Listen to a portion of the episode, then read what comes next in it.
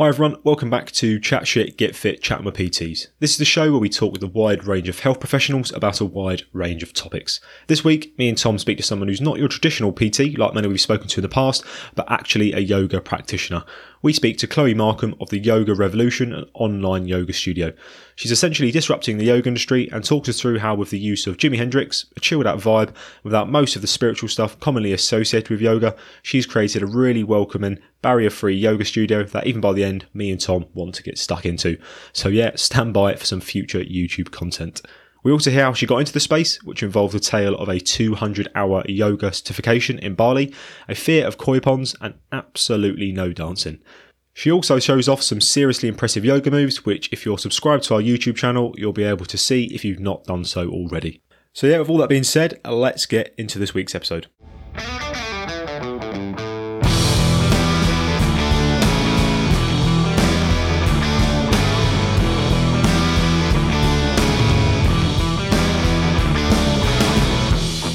Good evening, everyone. Good evening. Hello. Hello, and wel- welcome, Chloe. We are back with another Chat with PTs episode, where we've got another guest on. We've gone, we've gone right out of our, uh, I wouldn't say safety zone, but we've gone completely out of who we normally talk to. When we talk to sort of, what would you, what would you class them as, Tom? More generic PTs? Um, basically, cavemen, I would say. People that pick up heavy things, slam them down, um, me lift heavy weight, and then, yeah, pretty much that. Yeah. This is going to be, uh, yeah, right out of our comfort zone, isn't it? It's quite interesting. It's fun. That's more interesting for us. Yeah, it'd be better, probably be good fun for us because we'll be learning new stuff as well and hearing sort of different stories. It'll be Yeah, I'm looking forward to knowing all the weird and wonderful ways I can bend myself. I I want to be like the Exorcist. I want to be able to turn myself into, you know, the, the, the bit where she goes down the stairs at the end of the film. You know, I don't, I don't want to like turn myself into a pretzel, but it would be cool to, you know, freak out the kids on Halloween. Yeah, sounds like a great. Yeah, well, that's one application of yoga. I'm pretty sure that's not how Chloe uh, sells it to a, a client base. you can look like the Exorcist. Well, there's one, that's one way of selling it. I, I would say you need you need longer hair for that though, Tom. Yeah, cheers for that. I love that. Straight Nah. in the dig. I, I, I don't know. I could be like maybe the Johnny Sins of yoga. I don't know. I mean, there's always a market. That's me desperately trying to justify going bald.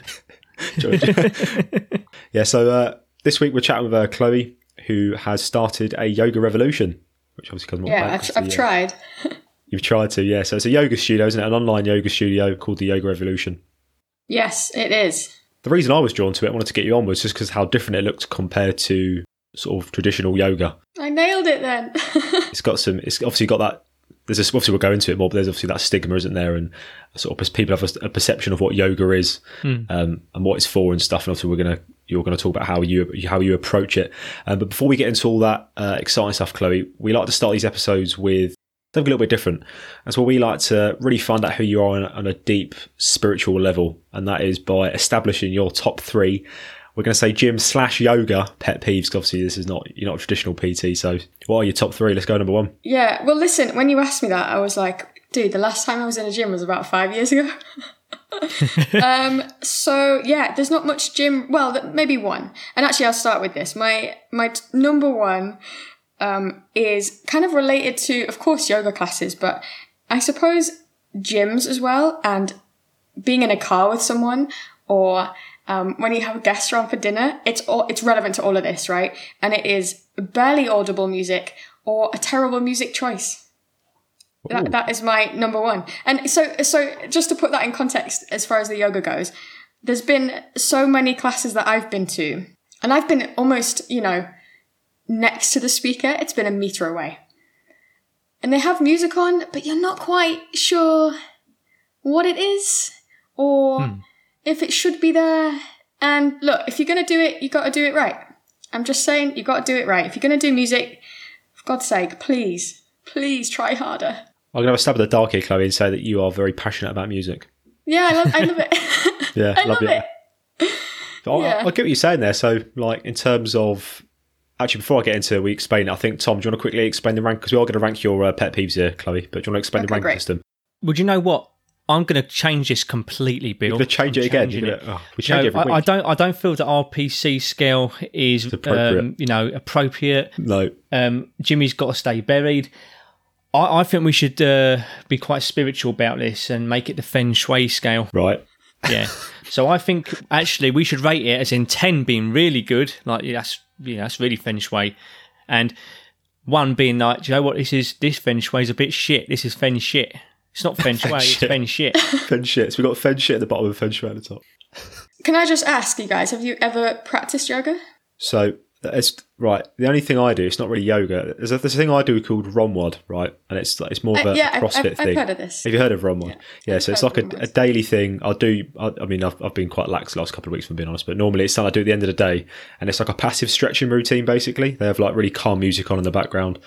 Um, and they'll just do some it's, it's, they do some stretching basically the long passive holds and that's kind of as far as I'd say I've been in the I wouldn't call that yoga yoga but it uses a lot of poses that are yoga traditional yoga poses Yeah. Compromising positions. compromise I like that compromising position I've so I've never personally done yoga, and that's why the reasons why I'm really interested to do this episode is to learn more about it. Um, I do work with someone that takes yoga classes, and I do watch them. Um, I might have done certain things that kind of linked to yoga, but to say that I've done yoga is just would just be me lying. You know, things like breathing, etc., holding certain positions. When I say breathing, Bill, you know what I mean. Learn how to do diaphragmatic breathing, etc. Learn how to chill out before I strangle someone, etc. I mean, um, but yeah, for mean, when I watch the yoga classes, I mean, one thing that it's nowhere near as easy or even relaxing sometimes is what most people would assume. I mean, some of these positions that people are put in is, you know, is quite impressive. It is quite impressive. I know we're going to kind of go more into that later, so I don't want to spoil it. Yeah.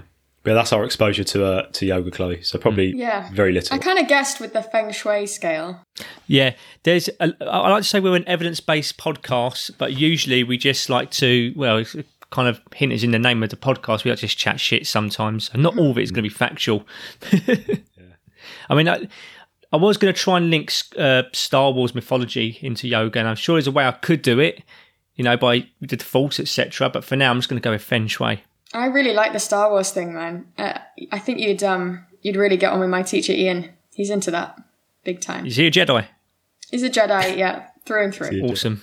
I feel like we're just bought. We're just, yeah, okay. We'll, we'll um. What do we? So we've got the feng shui scale, right? Okay, so that your your we'll go back to that pet peeve because I, I feel like we've just completely got off, don't we? So that pet peeve was music in general. So I think there was two parts in there. There was like too quiet or the wrong choice. Well, yeah, and most often they come hand in hand. I think. Yeah. Okay. I mean, there's obviously a, a you know a whole conversation about music being too loud because you need to be able to hear your teacher.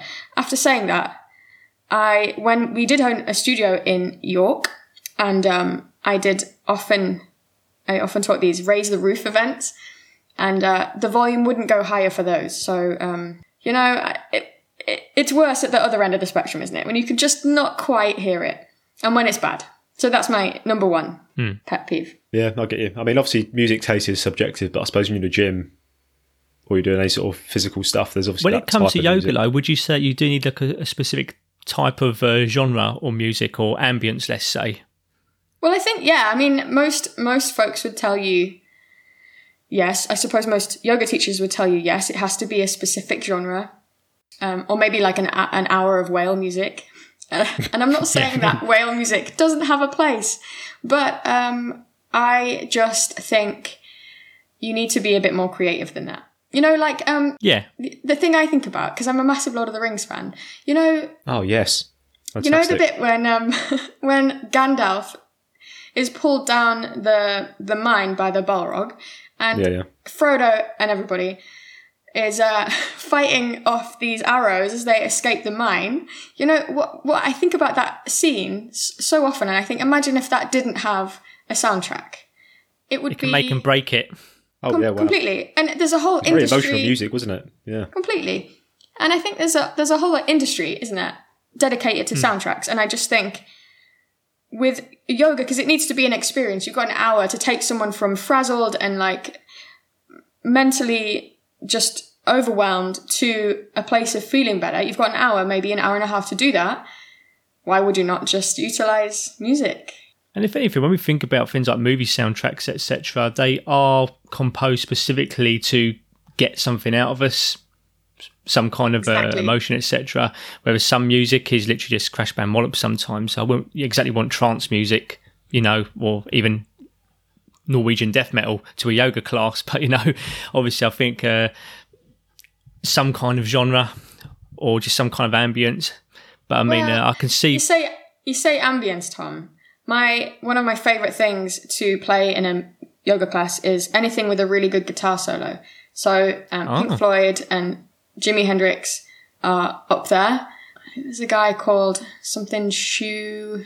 I need to remember. I can't. I can't think right now. But he's an amazing blues guitarist, as my mum would say. He's passed his grade three, and um, somehow that just like yeah, gives you the the warm and fuzzies. You know. I, I agree. I agree with that because them them solos, you can just imagine sitting there like listening to it, and it's, it's it is an experience in itself, isn't Get it? lost in the moment. Yeah, you get lost in the moment. Uh, it's, it, I mean, I'm sure you agree that when you're in some of these poses, you need to get lost in the moment because because of the way that. Guys, I, I just feel like you guys need to try this. Oh my god, I'm gonna send you a free trial or something. You guys need to get involved. That'd be great YouTube content, Tom. Just you and me in some online yoga studio, just just try, trying to bend Yeah. themselves in weird and wonderful ways to uh, some It's happening. It's happening. It's happening. Pink Floyd. That sounds good. But anyway, let's let's let's rank this uh, this pet peeve because um, we're on pet peeve number one. So, Tom, what are you thinking? Music. So for me, it's like music is an important part of exercise, no matter what the method of exercise is, whether it be yoga, weightlifting, etc. It can make or break a training session in general. So- But I'm, I'm trying my best to kind of move away from the weightlifting side of things because I know there is data to support that exercise can be improved through music. But I'm just thinking, in regards to something like yoga, I actually think music would play a more bigger part in it. If I was to go to a gym and they was playing something too tacky or too generic or just some or something or the complete opposite, where something just did not seem to go with yoga, then yeah, I could actually see that being quite shit. So on the feng shui scale, I'll say that's not very feng shui. You know, that's not. Th- There's not enough force here. You know, I'm going to go for a three. So three out of ten. Yeah, music to me is a make or break deal. I mean, let's be honest. Like when we think about just gyms in general, usually one of the biggest complaints is, "Oh, gym music. It's awful."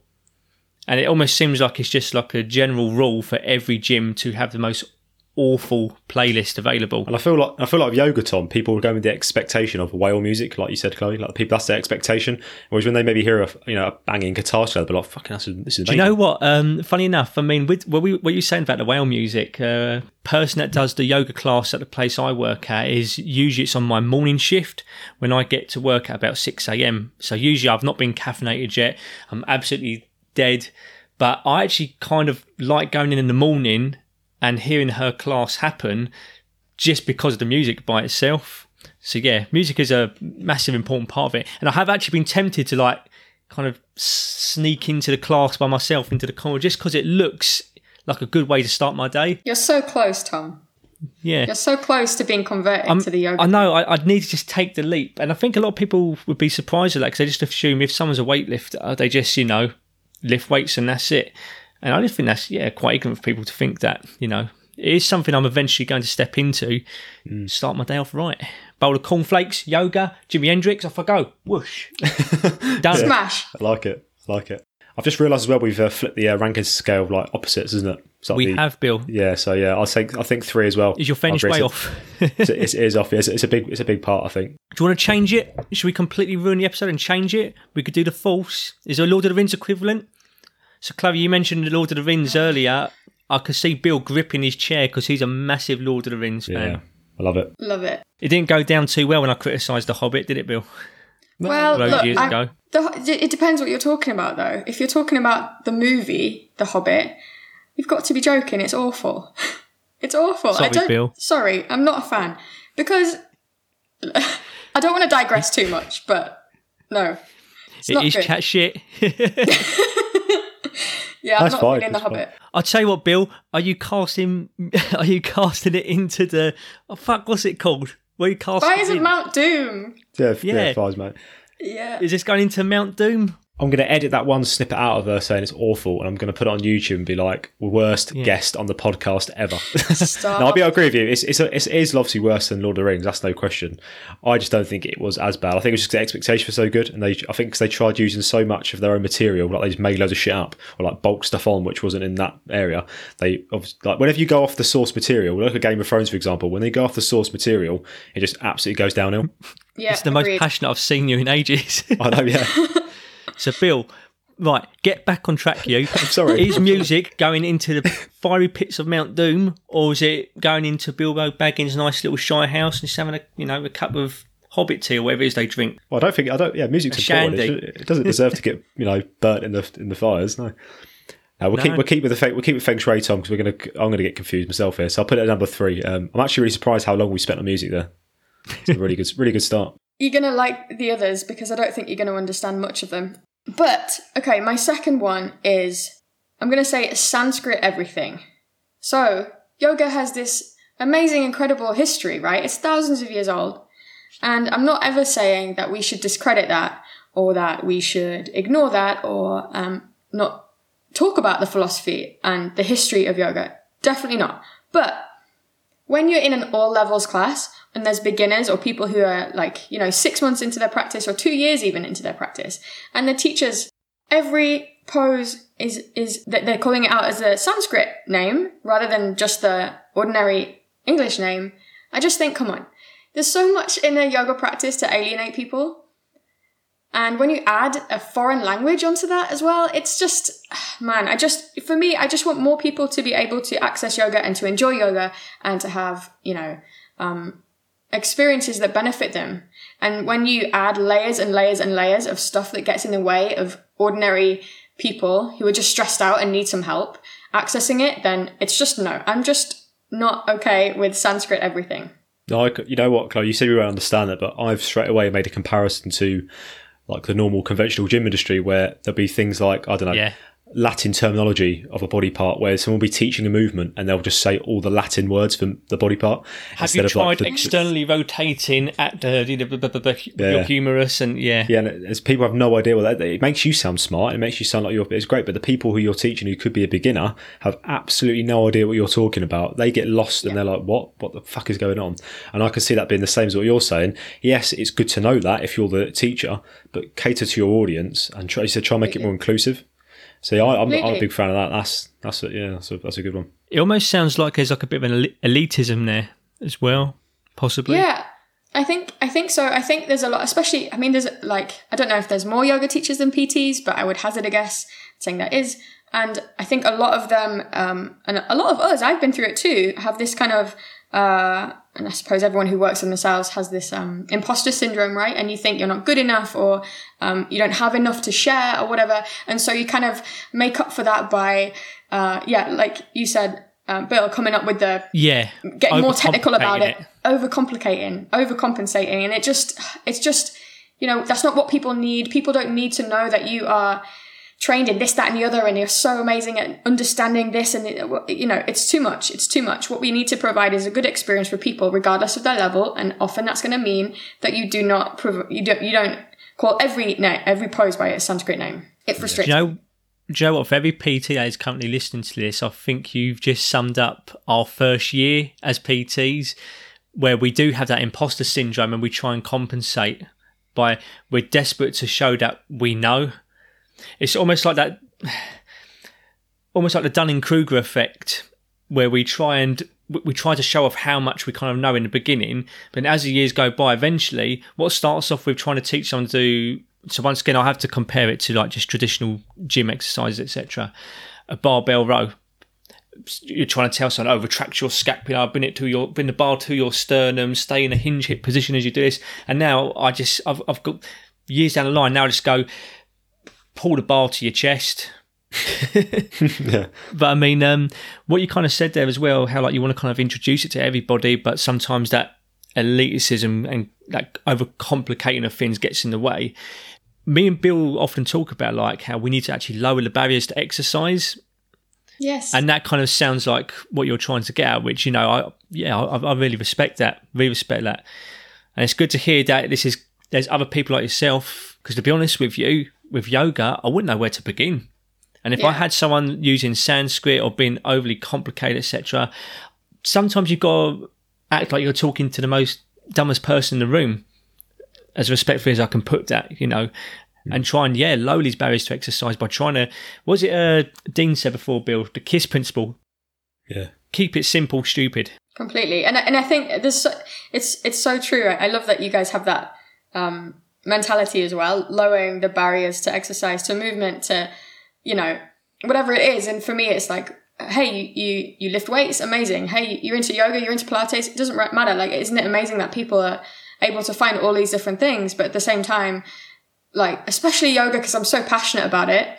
Um, God, just I love what you just said. Actually, like lower the barriers to accessing that.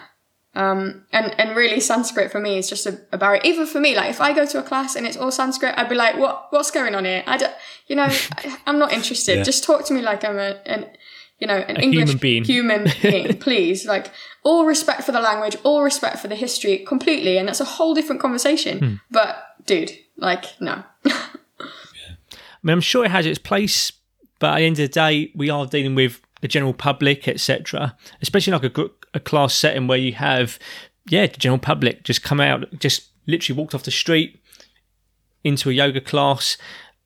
I, I have no idea what uh, the certain names are for movements in Sanskrit, but if you tell me to put my arm here, bend down, or an English name, so if someone was to say to me, right, get into a pigeon pose, I kind of know a little bit how to get into that because it's more relevant to what I kind of know in regards to just you know exercise in general. But if someone used like the Sanskrit name for a movement, I'd yeah, I'm going to be wasting time by asking you what to what to get me to do. Completely, yeah. And I think it's much easier to learn, right? If, if I'm telling you to do a pigeon pose and you don't know what the hell to do, I'll guide you. And then the next time you'll be like, oh yeah, pigeon, because you can relate to that word, Yeah. right? It's not like you're having to learn a whole new language at the same time. Yeah, Anyway, look, it's, it's, um, yeah, I just, It's big good one. respect, I like that. but, but, Yeah. nah. So what are you saying, mate? That's that's going to be another good ranker, isn't it? I think. right. Feng So Shui. What are you saying? on the full scale. now, I'm only joking, Bill. Stop fucking Um, with the scale. I'm going to have to say, like, so I'm going to put this into the perspective of just like um, elitism and overcomplicating things. So to me, oh, this is a bloody hard one. Actually, this is really hard. Um, it's also because I'm trying to remember that the scale is now back to front. I'm, No, I'm going to say it's a four. It does annoy me. It does annoy me. It doesn't anger me, but it does annoy me. Just I'm trying to remember that for a lot of people that are overcomplicating things, I've got to take into account some of these people are new. They've got that Dunning Kruger effect, etc. Sometimes it isn't always necessarily their fault. It's just that they're. Ex- it's almost like they they think that they need to be this massive knowledge bomb. Um, so yeah, it's it's annoying, but yeah, I'm not going to throw into Mount Doom quite yet. I just went like three different ways there, didn't I? Yeah, you're fucking. You're causing Yeah. chaos for this It's ranking all right. We've got one more to get through. We can make this. We You've can got do one it. job, Tom. Deal with the ranking system, and you've caused complete and utter carnage. like everyone's going, "What the fuck is going on?" But um, yeah, no, I, pff, yeah, it doesn't annoy me that much. Like, annoy, annoy, it, yeah, as you said, it doesn't annoy me to the point of anger because people, if they're new, they don't really know, do they? But it is, it is annoying. Like, it would frustrate me, and that's when you've got. To, I think that's when the people who've got more experience have got to take responsibility of going, look, take us one side and go, look, maybe you need to, you know. And I I understand you know this stuff, but think you're talking to someone who doesn't know this stuff and you're potentially putting them off. And if they take that on board, that's great. If they don't, then they get Mount Doom, you know, as far as I'm concerned. But, you know, I think, yeah, I, I think three, uh, yeah, three, four, four. I'll go four. I'm really confused as to this scale. Is it, Me too. yeah, okay. D- d- So d- four, four is basically, if we were going from one to 10 and 10 was the worst, four would obviously be the six, basically. So that's, so think of it that way. Obviously, Tom's just caused chaos by reverse it. Why have you done this, Tom? Why have you made it so complicated? I don't know, but we've got to go with it now. We have to, yeah. Stuck with it. We've only We've got got one go more, right? What we could do is we can make a really you you Bill you can make a really awesome infographic on Instagram describing how we've changed the scale, and there could be a conversion chart as well. you know, we can make it even more complicated. We could we we could even like put the Sanskrit translations on there. Brilliant. Perfect. We could we could really ruin it. The whole point of this podcast is to make health and fitness simple. What we do, we just made it fucking complicated with all that. yeah, but that's the whole point of infographics it. We're showing you how we could be dicks and raise the barrier. and- Fair enough. Um, and this is an example of what not to do.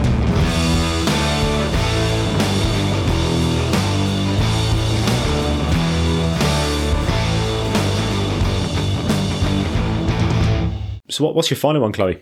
Okay, so I, I don't know if this one will be relevant again, but um, it is when a teacher will.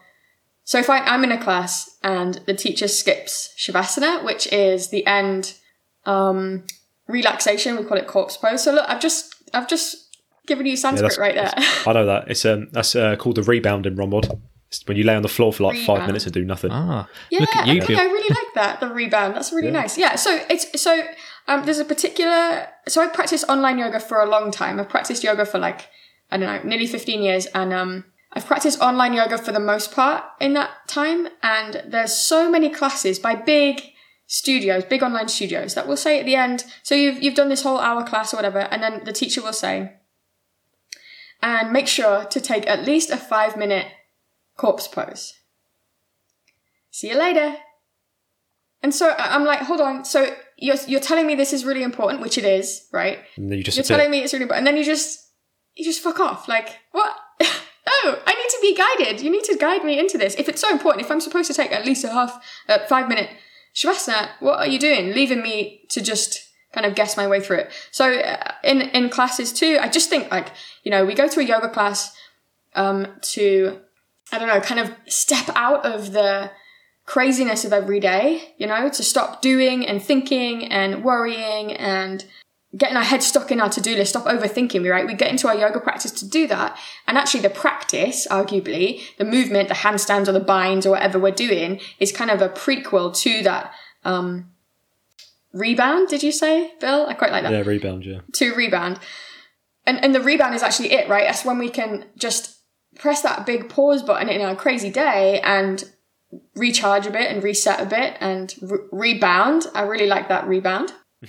So when you don't include it or when it's like 30 seconds, nah, I'm just, it's not cool. It's kind of like the reason that we are all gathered here today, you know? And it does, and it does feel amazing as well. Like after you've done all these poses, but some of them could be quite long and uncomfortable, perhaps. When you get to that last sort of that laying down position, your whole body just adjusts, and you're like, oh, I feel amazing. You fall asleep. Some, I mean, I nearly fall asleep sometimes. Yeah. Yeah, but it's like it's you know physically beneficial, mentally beneficial. Mm-hmm. There's nothing we should do more of it for God's sake, not less. Yeah, so yeah. it's it's specifically those classes though online that are like, and make sure you do your shavasana and then they just go, and um, it just an- annoys me massively. Yeah, I think it's such an important part.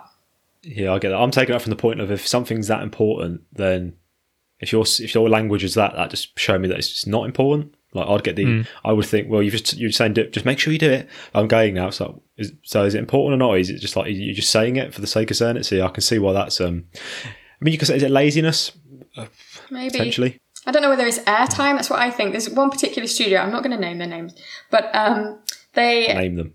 They do it. oh, I don't know if I want to, but they I do it. They definitely. do it. They do it every single class.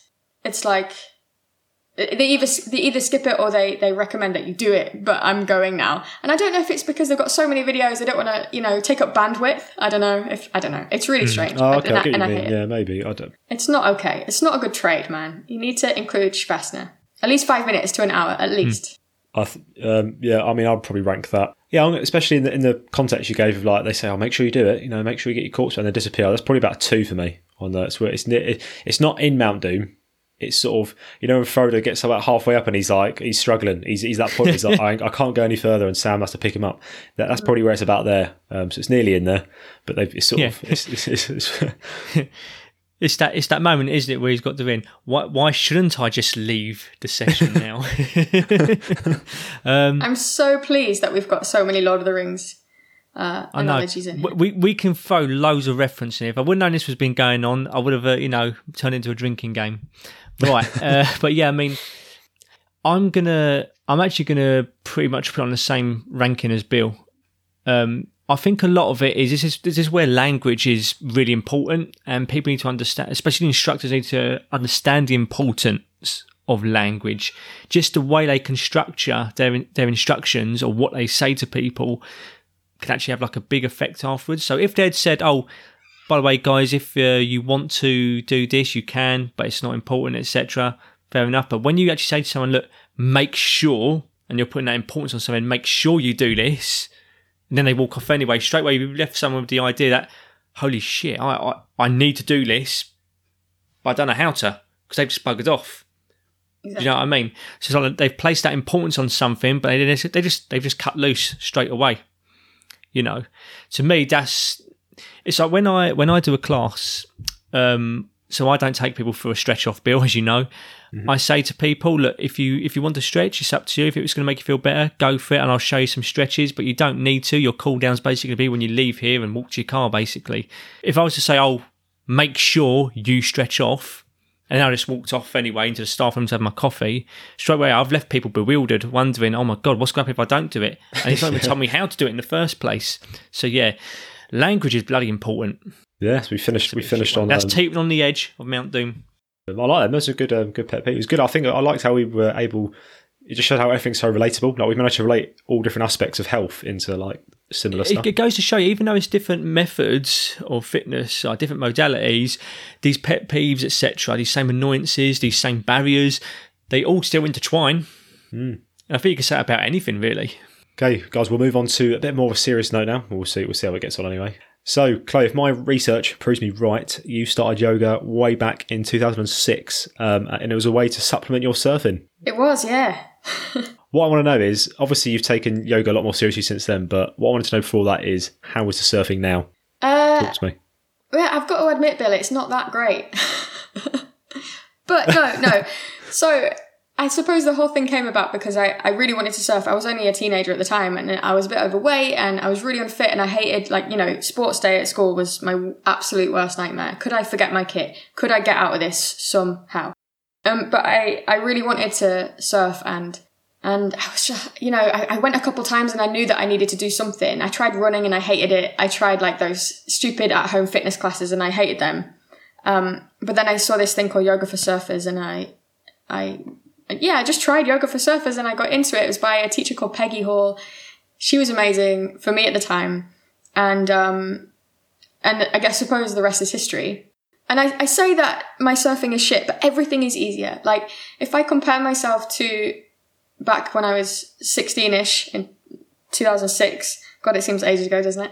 Um, getting a wetsuit on was hard. Like, carrying my board up and down a cliff was difficult. Paddling out was difficult. Popping up was difficult. Everything was difficult. Everything was like, um, say baggage, you know, like it's heavy and um, challenging for me. Now it's not. It's not. Like, fine, I don't surf enough as I should. Start a job and you'll start a, a, company, a business, and you know, all that kind of stuff like gets a bit left behind. So it's my intention to do more next year, but but yeah, everything is easier. Everything. It's not just surfing as well, you know, it's like hiking and um paddleboarding and you know, everything, tying my shoes, uh, getting up in the morning, everything is easier. I'm getting younger as I age because of the yoga that I'm practicing, right? So yeah, I just need to surf a bit more. that's the uh, that's the thing with that, yeah. But I mean, you've been doing it for a long time, so like, if you do anything for the, I mean, 15 years, it's pretty much what you'd be doing for. And if you do anything for that period of time, you know, you're going to get you're get pretty good at it. And um, so we always talk about people teaching from experience, obviously, which is something you. I mean, that's not even though you've got a lot of experience, you actually went away did a qualification, wasn't it? Um, called Blissology, was it? Yeah, Blissology. So now, so now this sounds fucking mental, right? So you went to Bali, was it, in 2016? Yeah. And it was 200, 200 hours of yoga. Yeah, yeah. Well, hmm. not just So, yoga. Like, just- we're, you know, there's a bit of reading. Oh, was it? Okay. We've got to learn another language, haven't you, by the sounds of it? yeah. Uh, in all honesty, though, classes, uh, sorry, qualifications like yoga, etc., there is a lot. There is a lot of time invested into it. Hmm. A lot more than what you do for like a generic fitness instructor or You can knock that in PT. a weekend, can't you? Yeah, I remember looking into it years ago, and yeah, like to to, to study yoga, it's Yeah. you know it takes a lot of dedication. Well, yeah, And it took time. me 200 200 hours to get the certificate. I mean, talk talk us through it, how that journey was. So you obviously had to go, you had to leave the country. I did. Yeah, and um, I don't know if any of your uh, listeners will get to see what I look like, but redheads in Bali, there's not many that can survive there. Let me tell you that. And, and I say that there were there were two others on my course. Um, I think one was Canadian, one was British, but they were definitely more southern than than me because I was too northern for Bali temperatures. I think I called my my boyfriend basically every day complaining about how hot I was. but no, it was beautiful. It was beautiful and it was an incredible experience. And um, hey, the surfing was amazing. Um, so yeah, no, it was great. I, do you know what? 200 hours was really intimidating to me. And And actually, interestingly, that's when I started to train at the gym. I went to a PureGym and actually I didn't hate it. It was all right.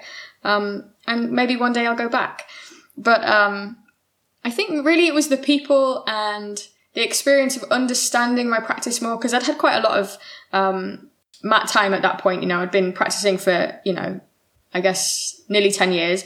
And um, I understood like you know the kind of foundations of the practice but to dive into like how our bodies work in in our yoga practice and um, how they should feel and i think that was a big takeaway for me is as my teacher ian says the jedi who i mentioned earlier um, it's a feeling not a shape it's a feeling not a shape so although you know you can see yoga from an outside perspective and think it is pretzel shapes and it is climbing down the stairs like the exorcist and stuff um, for sure. there are those elements of um, kind of party tricks, I guess, uh, in your yoga practice, but it's actually how you feel when you move and becoming more connected to um, sensation, right? And uh, moving accordingly. So anyway, that was kind of the gist of my my time in Bali. Um, Ian Finn, my teacher, he's yeah, he's amazing. I actually found him online about five years before I went to Bali, maybe a bit longer actually, and his yoga just spoke to me like other yoga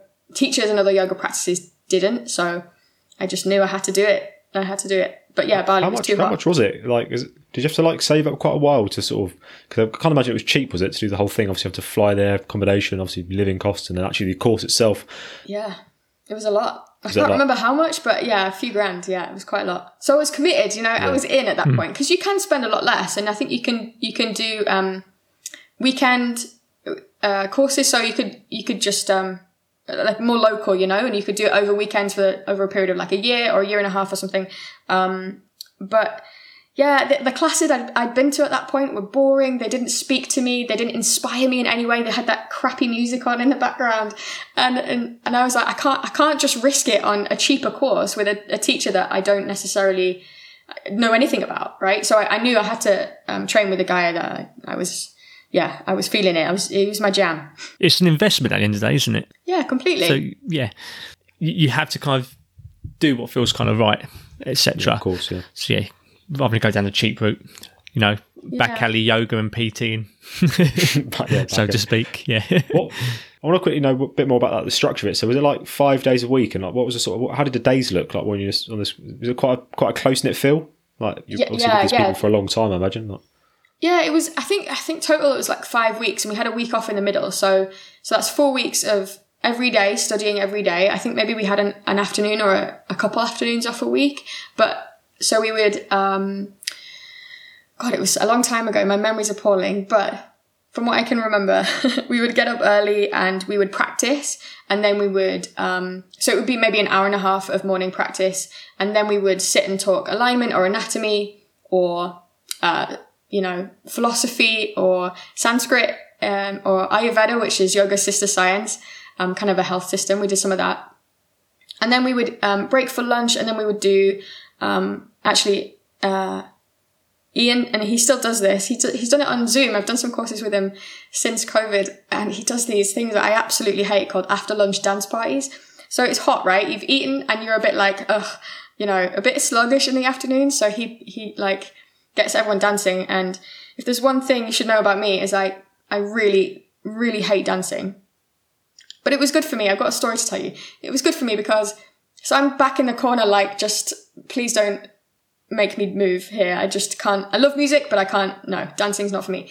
And um, the studio we were in, right, it had this glass floor in the middle, and the glass floor um, was hovering over a koi pond. So the whole thing, the whole, um, we call it a shala, like the yoga studio, is I don't know, like um, two foot raised above this koi pond, glass floor in the middle, and um, uh, one of my friends, Rebecca, she was dancing right in the middle on this glass floor. This is the reason, guys, you don't dance. The glass floor shattered. She fell through it and had to have, I think, 120 stitches in Bali. oh my god, Oh yeah, it was. God. It's pretty wild. And that was like week one. Was that was that the funny story? Was it? I was going to say, like, Oh, that actually sounded almost majestic until the glass shattered. Like, until the wow, glass dancing above koi fish, that sounds awesome. And oh, Jesus. Yeah, it was. It was Wasn't brutal. expecting that. Yeah. So It we took sounds we it. took a we took a few days to like deal with that because it was pretty harrowing. Um, she's fine. She's all right. Um, she's good now. um, but yeah, so that's why I don't dance in a word. But no, um, so yeah, we would study and we would practice and we'd study and we'd practice and you know that was kind of it. It was it was hardcore. We did a lot of yoga, maybe four hours a day some days, and um, yeah, a lot of studies and uh, yeah, it was full on. But we got that week off in the middle, so it was great. I just surfed for, for seven days. It was amazing. That does sound awesome. Yeah. Sounds like a really That- good experience, doesn't That's it? Yeah. living the dream. Yeah. Me, I step out of work straight into London, smog, traffic. I mean, yeah, there's a Nando's just outside my work, but I'd, I'd, I'd, I'd rather have the, you know, the koi pond under the floor, minus the shattering glass. Yeah. Minus the glass. No, that yeah. sounds cool. Minus the glass. Mm. Yeah. I mean, that's, it sounds like a really good experience. Obviously, you, you learned a lot from that and you used it going forward. Like, if we rewind a little bit, kind of, what was it that kind of got you to take the the plunge, obviously, to then do that course and then actually start, you know, the yoga revolution as it as it's called, and like take it to the next level. Like, talk talk us through that. Like, what, what was your background before and stuff? Like, where where did you come from before? And Well, honestly, I um I remember the first day that I decided I wanted to teach, and I, so I went to Cardiff University and I studied marine geography. And um, what was great at the time, I'm sure it still is, the Ocean and Earth Sciences building is like the main building of Cardiff. So it's like this hundred year old building, grand, massive gates. And I was heading to lecture or or the library or something, and it was morning. So I'd done my morning yoga practice with Ian online. And uh, I was walking through like these gates. I was on the phone to my mum, and I said to her, "Hey, mum, I'm, I'm kind of thinking maybe I should teach yoga. I think I'd been to like a, an in-person class maybe the week before or something, and it was crap, so bad. It was so uninspiring. Um, you know, I'm sure the teacher was super lovely and whatever, but it just wasn't my jam at all. And and I was just like, I had this idea. I just want to be able to do this. I want to teach because there's there's yoga out there that needs help. you know, I need to be able to teach the yoga classes I want to go to because I'm sure I'm not alone. And I was saying this on the phone to my mum, and she, and I was in my second year of uni, and she was like, "Hey, Chloe, maybe just, you know, finish your degree first. finish your degree, typical mum. and maybe have a think about it." I know, yeah, thanks, mum. And I was like, "All right, yeah, okay, uh, good idea." And so that was that. Um, that was my second year of uni. I went to New Zealand for a year. Um, and ag- again, I was on a work placement. I didn't work. I just surfed. It was amazing. Finished my degree and I was panicking. Like I hadn't, I hadn't got my teacher training yet. So I took a job for the money. I was working offshore as a junior hydrographic surveyor. Hated every, every part of that job. Yeah. It was awful. Sounds well paid. It was well. I took it for the money, yeah, and I'll never do that again. it, but it, it was horrendous, and um, and yeah, I, I was on I was on one of the ships, and we had like a little bit of Wi-Fi, just a little bit of the day, and so I was there like writing this email to my mum saying I'm going to quit this job and and do my yoga teacher training, um, but can you pay for it on my credit card that I've left at home? And uh, she was like, yeah, yeah, yeah, sure. So the day came that she needed to pay for it. I was still offshore. And she didn't. And she was like, I just don't think it's right, Chloe. Don't quit your job. And I was like, no. And I don't think I spoke to her for a good time. Anyway, so to cut a long story short, I met a guy, quit my job. Um, got a job in marketing, As you got do. made redundant. yeah, completely, always. Um, yeah, got a job in marketing in Leeds, um, got made redundant from that, convinced them to keep me as an office manager, got made redundant from that. And I was like, okay, two redundancies in the space of like three months. I've got to get, I've got to go and do my yoga teacher training. So yeah, I did. And, and I was trying to build another company at the time called Milk and Honey, which was a employee engagement consultancy. Cause, you know, I'd worked in corporate and for me, those offices are like where plants and souls go to die, you know? And, uh, Yeah. and I was like, I need to make the world a brighter place, man. I can't allow this crap to keep on happening. It was awful. So I was in, and I still have my notebook to this day. I was in Bali doing my teacher training and I was writing all these notes about like employee engagement and stuff. I even found a, um, what's it called? Uh, spirituality at work or something. Um, and it was kind of a spiritual aspect of employee engagement. I was like, brilliant. That was in the gift shop at the studio that I was saying it. I was like, it's a sign, it's a sign. And, uh, and yeah, I was writing all these notes and I was like, yeah, teacher training, whatever, but let me work on my business a bit. And um, I came home, started teaching. Within six months, I had 25 people in the class, like queues out the door. And I was like, oh man, maybe I should just quit this stupid business that's not working at all and just continue teaching because this is clearly working. And yeah, the rest is history. That was five years ago. Hmm. No, that's awesome. I mean, things. I- You know, it's a bit. Some people think it's a bit like spiritual, but you know, things happen for a reason, um, and that sounds like a lot of things that have kind of just happened in a way, and uh, yeah, it's obviously it's fallen. It's fallen the right way. But but sometimes it is ironic how certain things just happen. I, you know, I'm a man of science, but at the end of the day, there are eerie things where it's just like, you know, it's almost like it is just kind of meant to be. These things Yeah. do happen sometimes. It is what it is. You know, in 10 years' time, Tom, you know, we might all be doing yoga and you'll be able to deadlift more than 60 kilos. Yeah, right. I'll tell you what, mate. I'm getting sick of this shit. I did put that there. Go on, We'll see who's laughing when I'm actually able to go down the stairs like the exorcist. yeah, well, Yeah. That'll be our challenge at next year, so who can be the most flexible. I'll come for you in the night. yeah, but no, it sounds good. Like it's, obviously you had things going on. It's not like you just cut off and left. You still had things kind of going on. But I mean, how did you actually like with the learning process, etc. With the with the education at the time, like uh, the course you was doing, etc. How how did you actually find it? The yoga teacher training? Yes, sorry, yes. Yeah, yeah, it was amazing. Yeah, it was amazing, and I think the the main thing that I've taken away from it is um, sustainability. Right? How can we move in our yoga practice in sustainable ways? Because I think so often it's like, all right, just work and work and work on getting your foot behind your head, you know, Yeah. or getting your head to your shin, or um, I don't know, headstands or whatever. Like, just work on it. No matter what, just get it done, get it done, get it done. Keep working, keep working, and one day your foot will be behind your head. Both of them, brilliant, party trick, nailed. But actually, it's surprising how many hip replacements happen in the yoga industry. You know, it's not, it's not. I'm not interested in it, and I think I, I remember being in a gym once actually, and uh, it was like a Roco gym or something, and I was. It's a long story, but I was living in a van at the time, and um, and I had nowhere to practice yoga. So I went into the gym and I was just in the middle of the gym floor, you know, where there's mats and stuff. And I was practicing yoga, had these headphones on and I was going for it. And uh, there's this pose called, I suppose it's a king pigeon pose, right? So you're in pigeon pose. So it's a hip opener. Um, you're quite low to the ground and uh, your back leg is extended backwards, right? And you bend the leg, reach uh, a hand back and grab the foot. It's, I don't know. Oh my God. It's, Oh, yeah, I think it's, yeah, Yeah. I'm picturing it in my head. I, yeah, I know exactly what this looks like. This, out yeah, Yeah. this is intense. Yeah. yeah. And uh, so I don't know if I was I was in a class or I was freestyling or something, and I was like, yeah, I'm gonna go for it. I'm going for it. And do you know what? I was being watched by quite quite a lot of people, and it was early in my yoga teaching career, and I had a. so an now ego. you had to do it. oh my god, yes, I did. I did. I All had eyes to, on I was you, like, Chloe. just I just got to go for it. And something happened when I did that that caused me pain for about two years. yeah. And uh, so you know what, that was a good lesson for me because I haven't done that pose since. Probably never will. And and I and I think what my teacher training was really about, and what Ian is really about, and what I love about it is sustainability. I don't want us to move for movement's sake. I don't want us to to grab the foot just because we can, or get a foot behind our head because it's cool to look at and it impresses people. It's no, it's not. I'm not interested in it. It's just about slowly building it back. It's just like exercise in general. It's about small increments, slowly building it up over time, sustainable.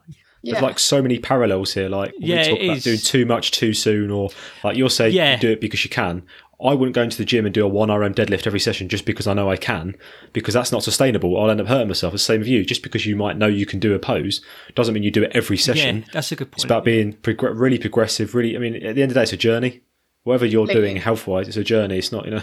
Uh, just ex- I'm just going to repeat what Bill basically said, but yeah, I mean, like uh, when we think about once again, we're coming at this from the context of cavemen here. So you know, picking up a, a barbell, I wouldn't get someone completely new to just come into the gym and pick up hundred kilos. I mean, they might surprise me, but I wouldn't get them to do too much too soon, so to speak, as Bill said. However, in regards to with yoga, same kind of principles apply at the end of the day. Things like flexibility and mobility is still something where you need to kind of do what you have a capacity to do. So I wouldn't take someone completely new and try and get them to have their head, their foot behind their head. But over time, they might be able to get there if that's what they want to do. I mean, I'm tempted to try it. Bill, are you tempted to try it? Are we Not doing right now. this? I don't think we are. Is, is this big? I know you've been doing some competitions, Bill, but how supple are you feeling? I'm pretty sore. A bit tight Yeah? today. I'm being honest. Yeah, bit tight today. I'll, I'll be honest with you. I've literally tried to lift my leg up to my hip and I can't even do that. So yeah, let's chin that off. One day, Love that. One day, one, one day. day. Chloe, I want to get more specifically into uh, your yoga revolution. Then, so what I really want to know is kind of like what is it about your like your approach that kind of makes you unique in the yoga space? I know you've alluded to a few different points throughout the episode, but if you were to sum up now, what makes you unique compared? Because there's obviously other yoga studios out there, but I know you you take quite a lot of pride in being different from a lot of the others. Yeah, completely. And I think um, it's kind of what I mentioned earlier, right? I went to in-person classes and got nothing from them. They were either way too spiritual and way too over my head. And, you know, like I mentioned, the Sanskrit thing, it was too much, too much and, and completely alienated me. Or it was the other end of the spectrum, just stretch and breathe and whatever. And for me, I was like, there needs to be a middle ground where we connect to something bigger than ourselves, but also we have a good time, you know?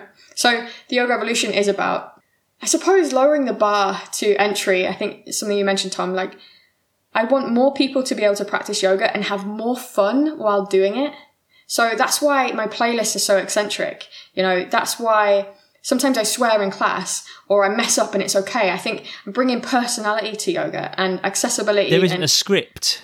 no, exactly. And do you know what? That's another Yeah. pet peeve is, is people, especially poetry. I'm not a poetry fan. Reading poetry in Shavasana at the end off a thing. And it's like, Oh, wow. Oh. Fucking. I'm not, nah, not into that. And so, yeah, the yoga revolution is kind of yoga with a personality. And I say that, um, actually with all the heaviness that it comes with, because there's so much yoga that's, um, and no disrespect to any other yoga teacher, you know, but it can be very boring and it can be quite uninspiring. And look, put some music on, have a laugh, connect to people, especially online. Like we had a studio in New York and I, I want to replicate that, that in-person, um, connectivity that we had there. I want to replicate that online. So connect to people, connect to your teachers, feel better. For God's sake, use your yoga practice, step on your mat to feel better. There's nothing else. So that's, that's kind of where we're at. Jimi Hendrix and feeling better. Yeah, I like that. That's awesome. Sounds interesting. Like, what, what would you say your hopes are for the future going forward? Like the next, what you know, one to five years. Like, where where do you see things going? Yeah, well, of course, I want to grow the yoga revolution. I want to grow it and continue um, the conversations about yoga being kind of too boxed in and too static. I want to uh, kind of expand that and comp- kind of disrupt it a bit more, you know, and continue to create more of a connection online with strangers, you know. When you practice online, it can be very alone. You can you can feel very alone for sure. And and I think I just want to continue making it more connected and more joyful and, you know, more accessible and push the boundaries a bit of, of what yoga and certainly online yoga looks like and sounds like, you know? You know, you need Chloe. I think would be great. Uh, a yoga festival where it's just you on the stage, two massive speakers, Big Jimmy just playing out of them, and just like hundreds of people in front of you just doing pigeon. I'm so into that. It's going to happen, man. That'd be that'd be pretty cool. And no koi within a two mile radius. No koi. No, I've got a phobia of koi, yeah. No glass floors, for no God's dance sake. parties. Yeah, no dance parties. The only festival with no dancing. Yeah, I'm fine with that.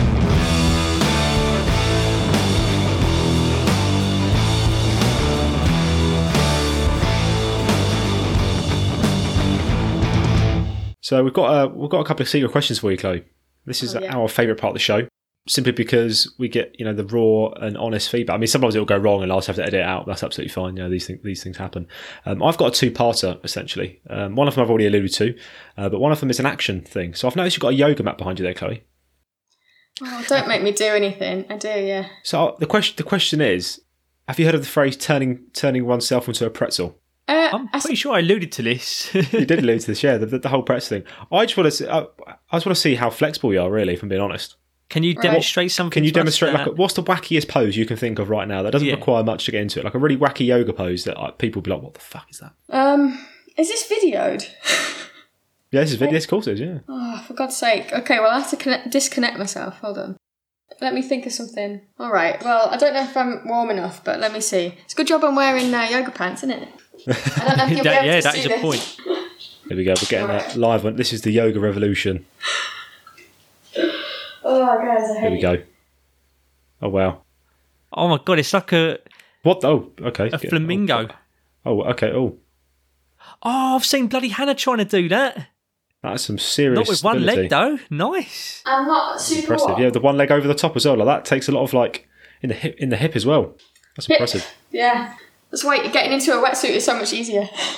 It's it's funny you actually showed us that because one of uh, Bill's staff members has recently been doing that that that that that particular pose on Instagram. So yeah, that was quite interesting. In fact, she did it, Bill, where she, you know, I'm not going to mention Hannah's name because I don't want to embarrass her. You know, But she did roly poly into her into her bookshelf. Did you see that, Bill? I've not seen that yet. No, Yeah, she tried to do that and she fell forward and roly polied into her bookshelf. Pillows. I owe her I that to be fair for all her shit talking. I'll, have to, I'll have to send her your way, uh, Chloe.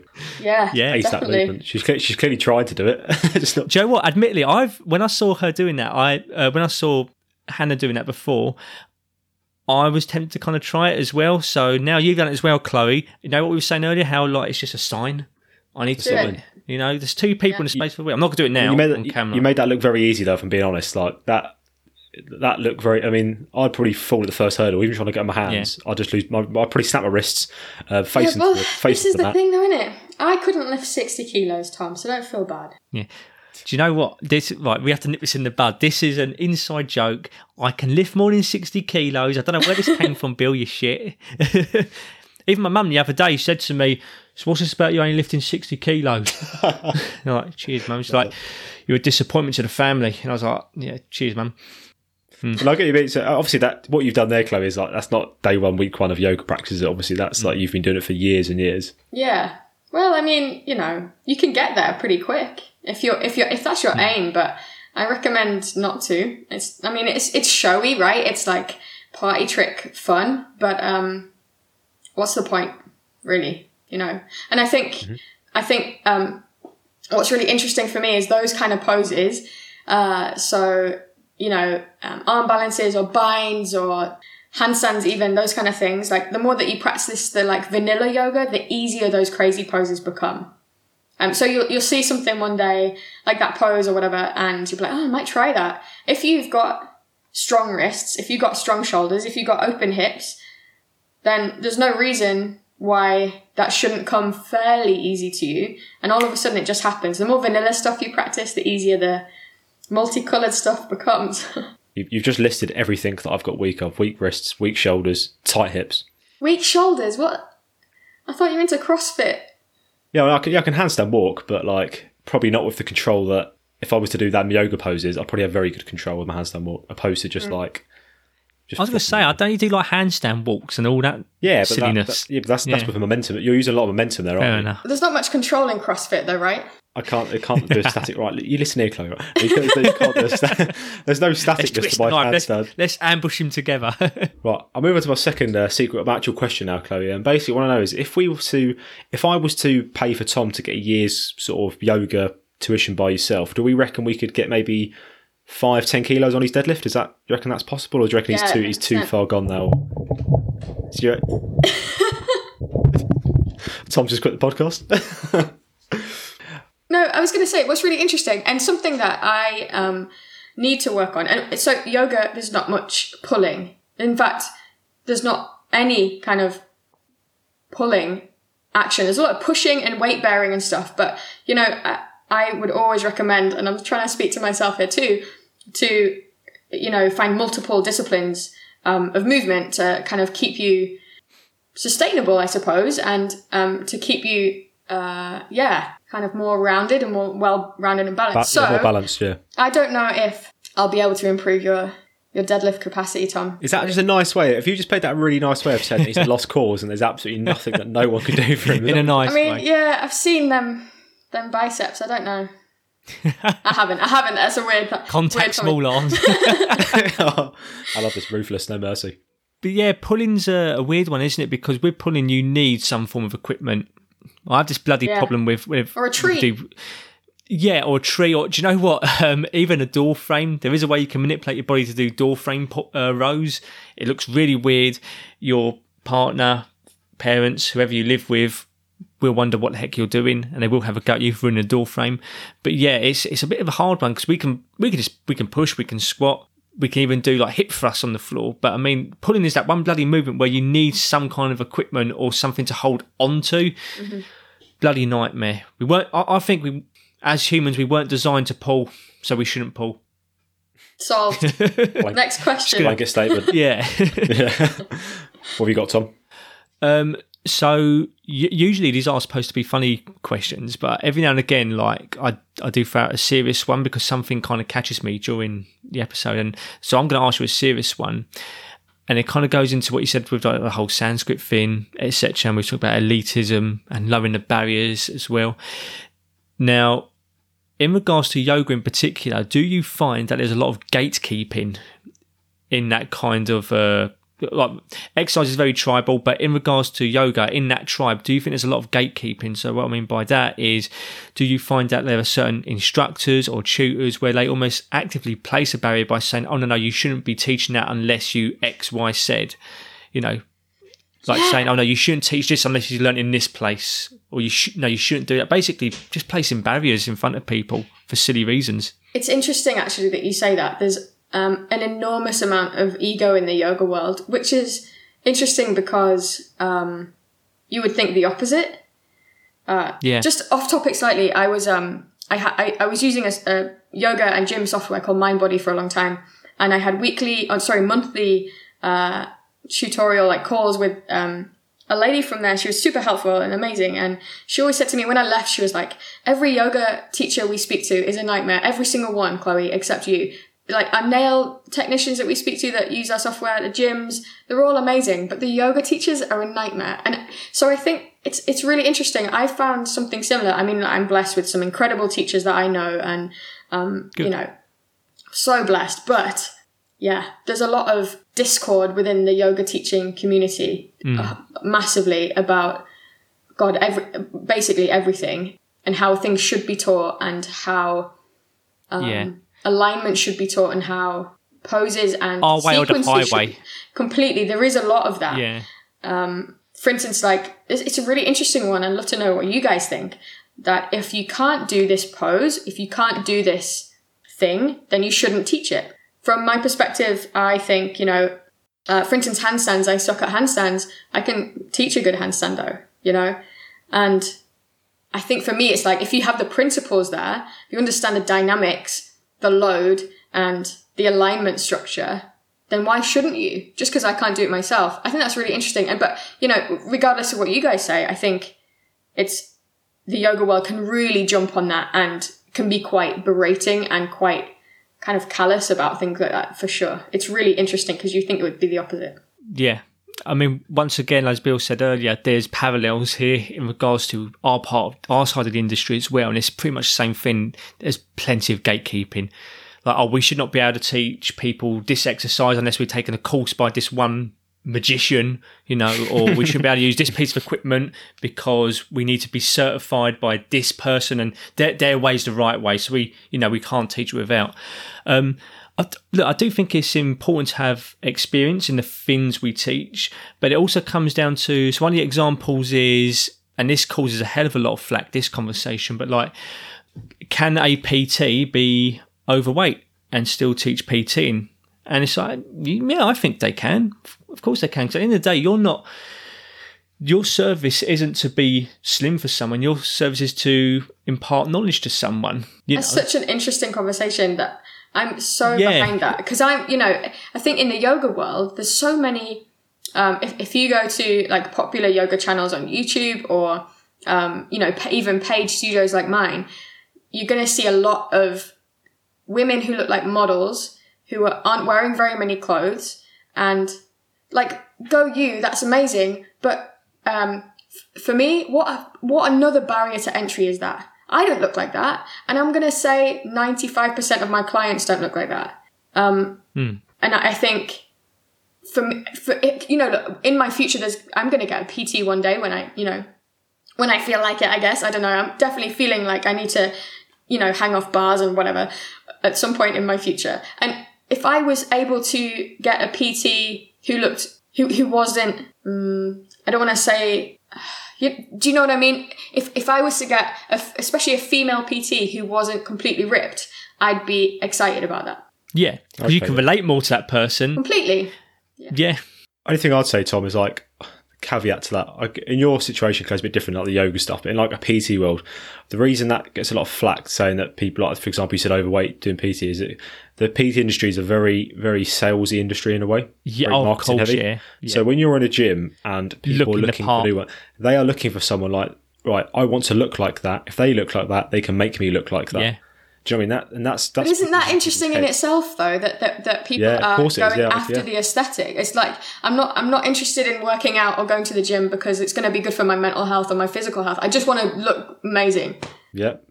No, that's it. But at the end of the day, people have got to make money, haven't they? So they, they, they get very conscious about that. It is exactly that, and especially to the general public. At the end of the day, you're like a face-to-face salesman or saleswoman, so they they expect you to kind of look the part. But let's look at the kind of coaches that train pro sports teams, and usually it's like a middle-aged uh, fat man that sits on like a little fold-out chair. Cool. And they're Do you training. remember? Yeah, John Candy, God bless him. I mean, I don't want to put my hand on my heart there. I'm taking this really seriously. God, John Candy, we miss you. But I mean, um, honest to God, like you look at sports coaches and they're training top tier, high level, 1% athletes, but they're not ripped, you know. But suddenly the general population PT has to be. Isn't it weird? But it's like sometimes, now don't get wrong, second caveat to what you said, Bill. It is good to kind of get your own anecdotal experience as well. So, for example, I would encourage the people at my gym to squat or do the main movements, learn how to hinge. Now, I'm not going to say to someone, if you can't squat for whatever reason or you don't like squatting, that's fine, but you can still teach it. But I would still suggest you learn because sometimes you just have to do something to understand it. Mm-hmm. Sometimes you have to do something to understand it. So, for example, with surfing, Chloe, if I never went onto a surfboard ever, I would not be able to expect to teach someone how to surf. You just got to feel it. You got to feel it, yeah. So- no, I agree with that. I agree with that. I think, but um, I don't know. If we take the handstand, for instance, that I suck at, um, it's not like I'm, you know, I teach a practice that's so wildly away from handstand. It's not like I've never done a handstand in my entire life. Like I've done plenty of handstands in my life. The fact that I can't hold it doesn't mean that I can't teach you how to hold it. You know, I, I think that's a really, but either way, you know, I think there's, when, oftentimes when um, yoga teachers disagree, it can be quite fiery, you know, and quite, Yeah. Really? yeah, explosive. Yeah. Usually it's handbags at experience. dawns in the PT industry. So, yeah. Big personalities clashing. yeah, totally. And sometimes people just, as humans, we just hate to say, oh, maybe I'm wrong, maybe you're right. Yeah, completely. Do you know what I mean? completely. Egos again, right? You know? Yeah. Egos, yeah. Spe- And it- we're in the industry which, let's be honest, is mostly run on ego. Have you got any more questions, Tom? Or you, have you? Uh, was that your? No, that was my main one. And I'm Yeah, as well. I want to say I'm glad to see that it's not just our industry suffering from like things like gatekeeping, etc. But I'm not glad. Obviously, it's an awful situation we find ourselves in, but it does make me feel a bit more, you know. Well, at least we're all on the sinking ship. No, that's terrible.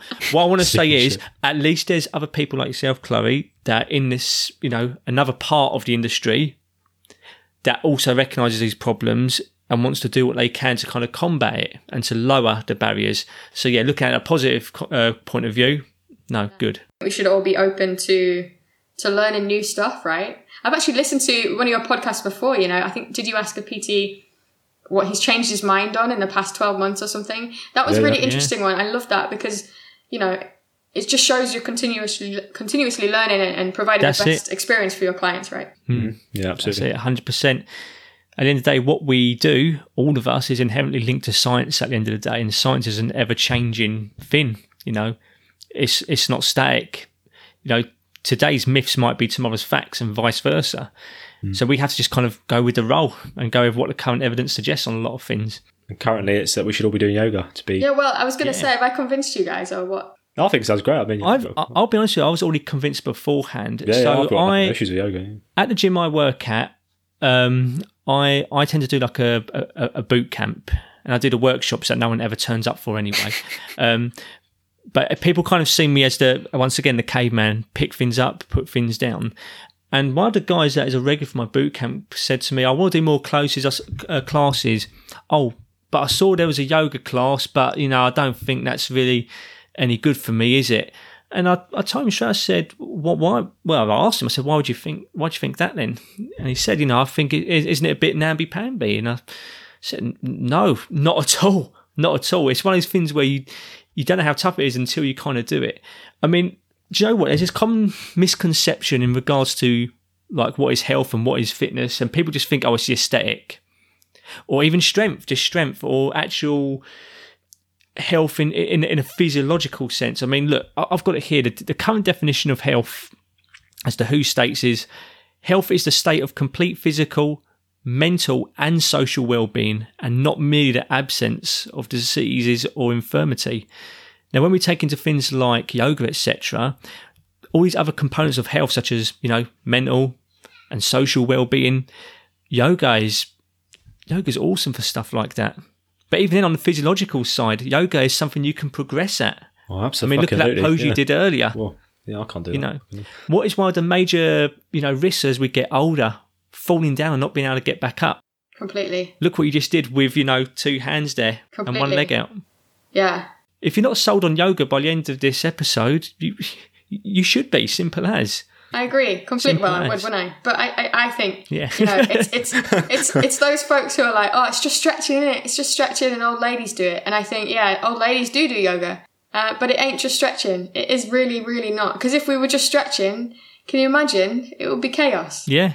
So yeah, I just if I can do anything in this episode, it would be to let people know that yoga isn't stretching, just stretching. Yoga is cardio, yoga is strength, yoga is power and flight and Yoga is exercise. yeah, and it can make you feel way better than you do right now. I'm Putting that Yeah. out there, it really can. That's what A hundred I don't. I, percent. I don't know how people cope without it, honestly. we'll have um, we'll have links to all your stuff down in the uh, show notes, Chloe, so people can sort of like find you online. That, but kind of where, where if you were to say now uh, for the people who don't bother to read the show notes, where can uh, where can people find you to sort of get involved with this uh, yoga revolution? Sure. Well, my website is theyogarevolution.co.uk. I'm on Instagram at the.yoga.revolution and uh, Facebook is forward slash the yoga rev. And um, I actually have um, a Feel Better Club that is free.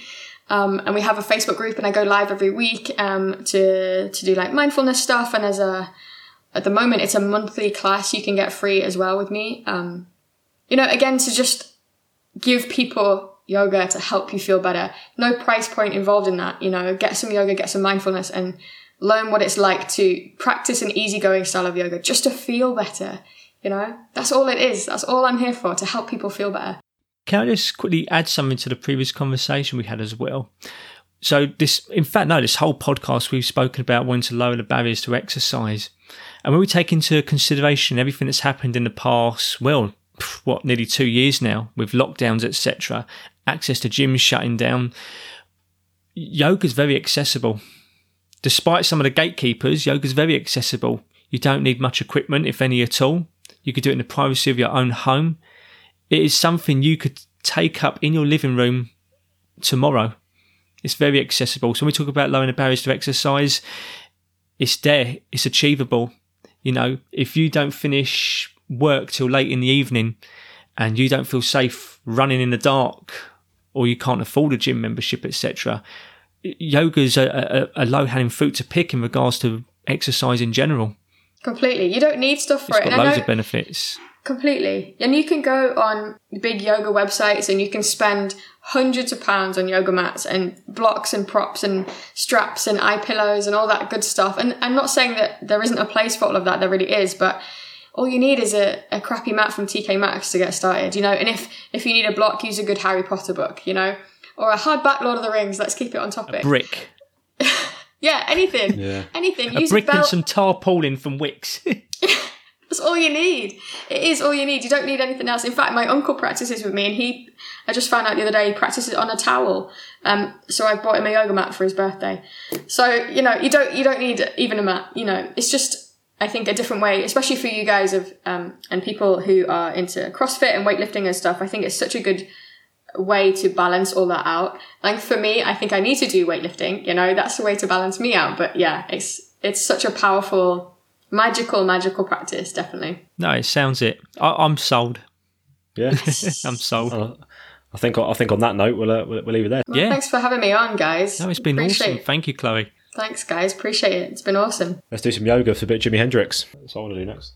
Yoga on, yeah. Hendrix, Lord of the Rings marathon. We'll miss out the Hobbit, and uh, yeah, straight into yoga, I like well it. up for I that. like and also avoid any koi. Yeah, and that's Yeah, my dream that's weekend. important. No koi, Lord of the Rings, and yoga. It's my dream. it. And no dancing. Happy oh, no dancing. Yeah, no dancing. Uh, been a pleasure as always, uh, guys. Uh, I'll speak to you again very soon. See you later. See you later. As always, thanks for listening. And thanks again to Chloe for coming on and enlightening us to the fantastic world of yoga and really letting us all know that it's not just about whale music and spiritual poems. If you did enjoy that episode, we'd really appreciate it if you stick around and perhaps subscribe slash follow. And while you're over there, check out the rest of the back catalogue as well, as as of now we've got a pretty large one covering loads of different topics, including an exploration of diets, looking at the effectiveness of different recovery methods, debunking common myths in the health and fitness industry, and more recently taking a closer look at the world of health supplementation. So yeah, loads to get into, and hopefully you'll join us again soon. So yeah, we'll see you next week, same time, same place for a brand new episode. See you soon.